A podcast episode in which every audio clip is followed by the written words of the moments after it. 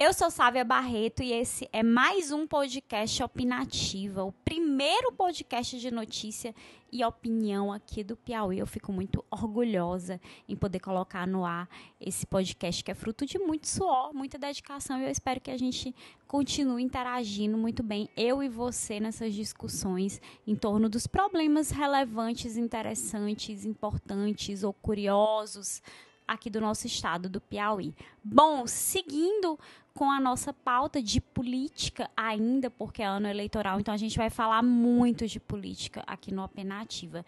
E tem um assunto que está rondando aí os bastidores, né? É a respeito da eleição para a presidência da Assembleia Legislativa do Piauí, a Alep. Aí você pode estar se perguntando, sabe? Você não está colocando o carro na frente dos bois, não está se adiantando, porque a gente não teve nem as eleições gerais ainda, não escolhemos o, o presidente, não escolhemos o governador, o senador, os deputados. Bom, mas não sou eu que estou me antecipando. Os políticos trabalham dessa forma. Eles estão articulando é, composições de chapa, considerando a questão de vaga no Tribunal de Contas do Estado, considerando a presidência da Assembleia, sim, porque é um cargo de muita visibilidade, de muito poder, de recursos também financeiros que eles têm acesso, enfim, é, termina sendo um trampolim, uma visibilidade para os políticos que ocupam esses cargos de presidência de órgãos legislativos. Por exemplo, na Câmara Municipal de Teresina, a gente tem o vereador Jeová Alencar, que hoje está no PSDB, e ele é cotadíssimo para ser candidato a prefeito de Teresina nas próximas eleições, justamente por conta dessa visibilidade, dessa possibilidade também de estar fazendo articulação política é, com os outros vereadores, então termina sendo um, uma função que tem muitas facilidades e que abre muitas portas para esses políticos. E a Assembleia Legislativa, que é o poder legislativo do Estado, nem se fala, né? É um, um, um órgão que tem muitos recursos, tem muitos cargos e tem um poder importante, né? Significativo. A gente sabe que o governador precisa passar os seus projetos para o legislativo para poder ter aí empréstimo aprovado, para poder ter reajuste salarial de servidores aprovado, a lei de diretrizes orçamentárias que vai determinar os gastos do Estado, enfim, tudo passa pelo legislativo. Aí, se você tem um legislativo com um presidente que vai botar ali na pauta de votação projetos espinhosos, projetos difíceis, a vida do governador fica muito difícil, não é verdade?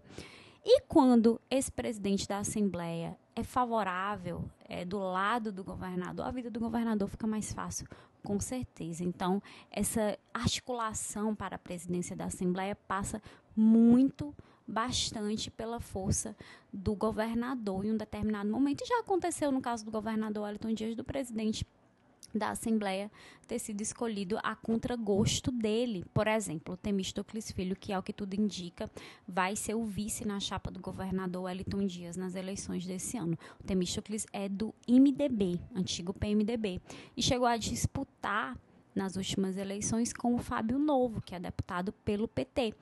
E o Fábio Novo perdeu. O Fábio Novo tinha o apoio do governador Wellington Dias, mas perdeu. Acontece. E quando isso acontece, não adianta o governador ficar com raivinha, chateadinho, não. Ele tem que ir lá e tentar articular novamente uma composição, um apoio com o presidente da Assembleia. A gente sabe que quando isso não ocorre, que foi o caso, inclusive, da ex-presidente Dilma, né, que por dentre vários outros fatores, um dos fatores que é, com certeza contribuiu para a queda dela foi a, o problema de articulação que ela tinha com os parlamentares, né, e sem falar aí o presidente, o então presidente da Câmara, Eduardo Cunha.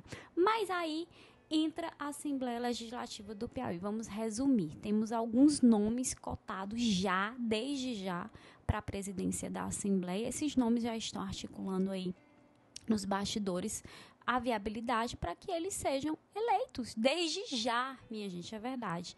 A gente tem aí o João Matson, que é do PMDB, nome de extrema confiança de Temístocles Filho. A gente tem, por outro lado, Júlio Arcoverde, que é do Progressistas, que é um nome também de confiança no caso do senador Ciro Nogueira.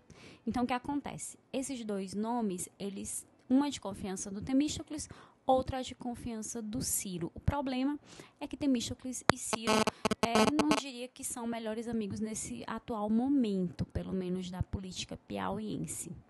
É, por outro lado, a gente tem também o nome do Wilson Brandão, é um nome importante, é um nome que estava no PSB, agora está no Progressistas, ou seja, ele estava na oposição ao governador Wellington Dias e agora ele está na base do governador Wellington Dias. Ao mesmo tempo que ele tem um, um controle regimental, ele sabe muito de regimento, ele é uma pessoa é, que tem isso ao, ao lado dele, né, de maneira favorável. Por outro lado, o que ele tem de negativo é que há pouco tempo ele era oposição ao governador Elton Dias, né? E toda essa conjectura que eu estou fazendo é tendo em vista um cenário em que o governador Elton Dias seja reeleito.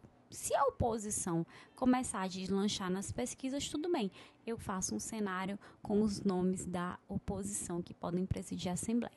Mas voltando, a gente tem então, como eu falei, João Madison, a gente tem Júlio Arcoverde, a gente tem Wilson Brandão, né? E todos têm prós e contras. E a gente tem Evaldo Gomes, que é deputado pelo PTC, vem de um partido emergente, tem uma história é, de superação, eu diria assim, né? Começou no movimento estudantil também e tem uma relação próxima com o governador Wellington Dias. Mas o problema é justamente por ele ser de um partido e ter uma história emergente. Então é mais difícil desbancar esses outros nomes. Mas o nome favorito mesmo é o Lima deputado Francisco Lima, do PT, que é homem de extrema confiança do governador Elton Dias. O problema é que ele não é tão de confiança assim do Temístocles filho, né? E o Temístocles, claro, gostaria de fazer seu sucessor na Assembleia. Então a gente ainda está no comecinho dessa disputa. Podem surgir outros nomes, se surgirem esses outros nomes a gente vai trazer para o debate, mas é importante ficar atento para saber quem vai presidir o poder legislativo, porque é esse poder pode fazer um estrago muito grande, assim como também pode colocar em votação proposições bacanas, pode tocar em frente projetos é, interessantes, relevantes, importantes, e, e termina que o poder legislativo, a qualidade do legislativo, não só do legislativo estadual, mas é, também do, da nossa Câmara Federal, enfim, do Senado, a qualidade dos nossos parlamentares como um todo, ela termina sendo um termômetro para a gente entender e compreender como está a política do nosso Estado, do nosso país, de um modo geral, quando a gente tem uma Assembleia forte, com pessoas íntegras, pessoas qualificadas, é um bom sinal, é um bom termômetro da política. E eu pretendo até depois fazer um podcast é, comentando mais sobre a questão do legislativo, do parlamento e por que que é, a gente coloca esse voto para deputado, para senador tão, sabe, a gente coloca esse voto como menos importante em comparação com o governo, mas na verdade eu acho que ele é tão importante quanto, ele é decisivo. Mas isso é assunto para outro podcast, porque a proposta do Opinativa é fazer algumas considerações breves sobre os assuntos, né? Não é para fazer uma tese de doutorado. Eu vou terminar por aqui, terminar por aqui o podcast, mas as discussões e as conversas e os diálogos, eles vão continuar. Você pode me procurar nas redes sociais, Sávia Barreto, no Instagram, no Twitter, no Facebook. Você pode ouvir esse podcast pelo YouTube, Sávia Barreto também, o meu canal. Você pode me ouvir no SoundCloud, você pode me ouvir no iTunes e pode me ouvir também na coluna 880 do Portal 86, que todo dia vai ser postado lá o podcast. E claro, a gente continua essa discussão e esse debate, essa troca de ideias nas redes sociais. Até amanhã.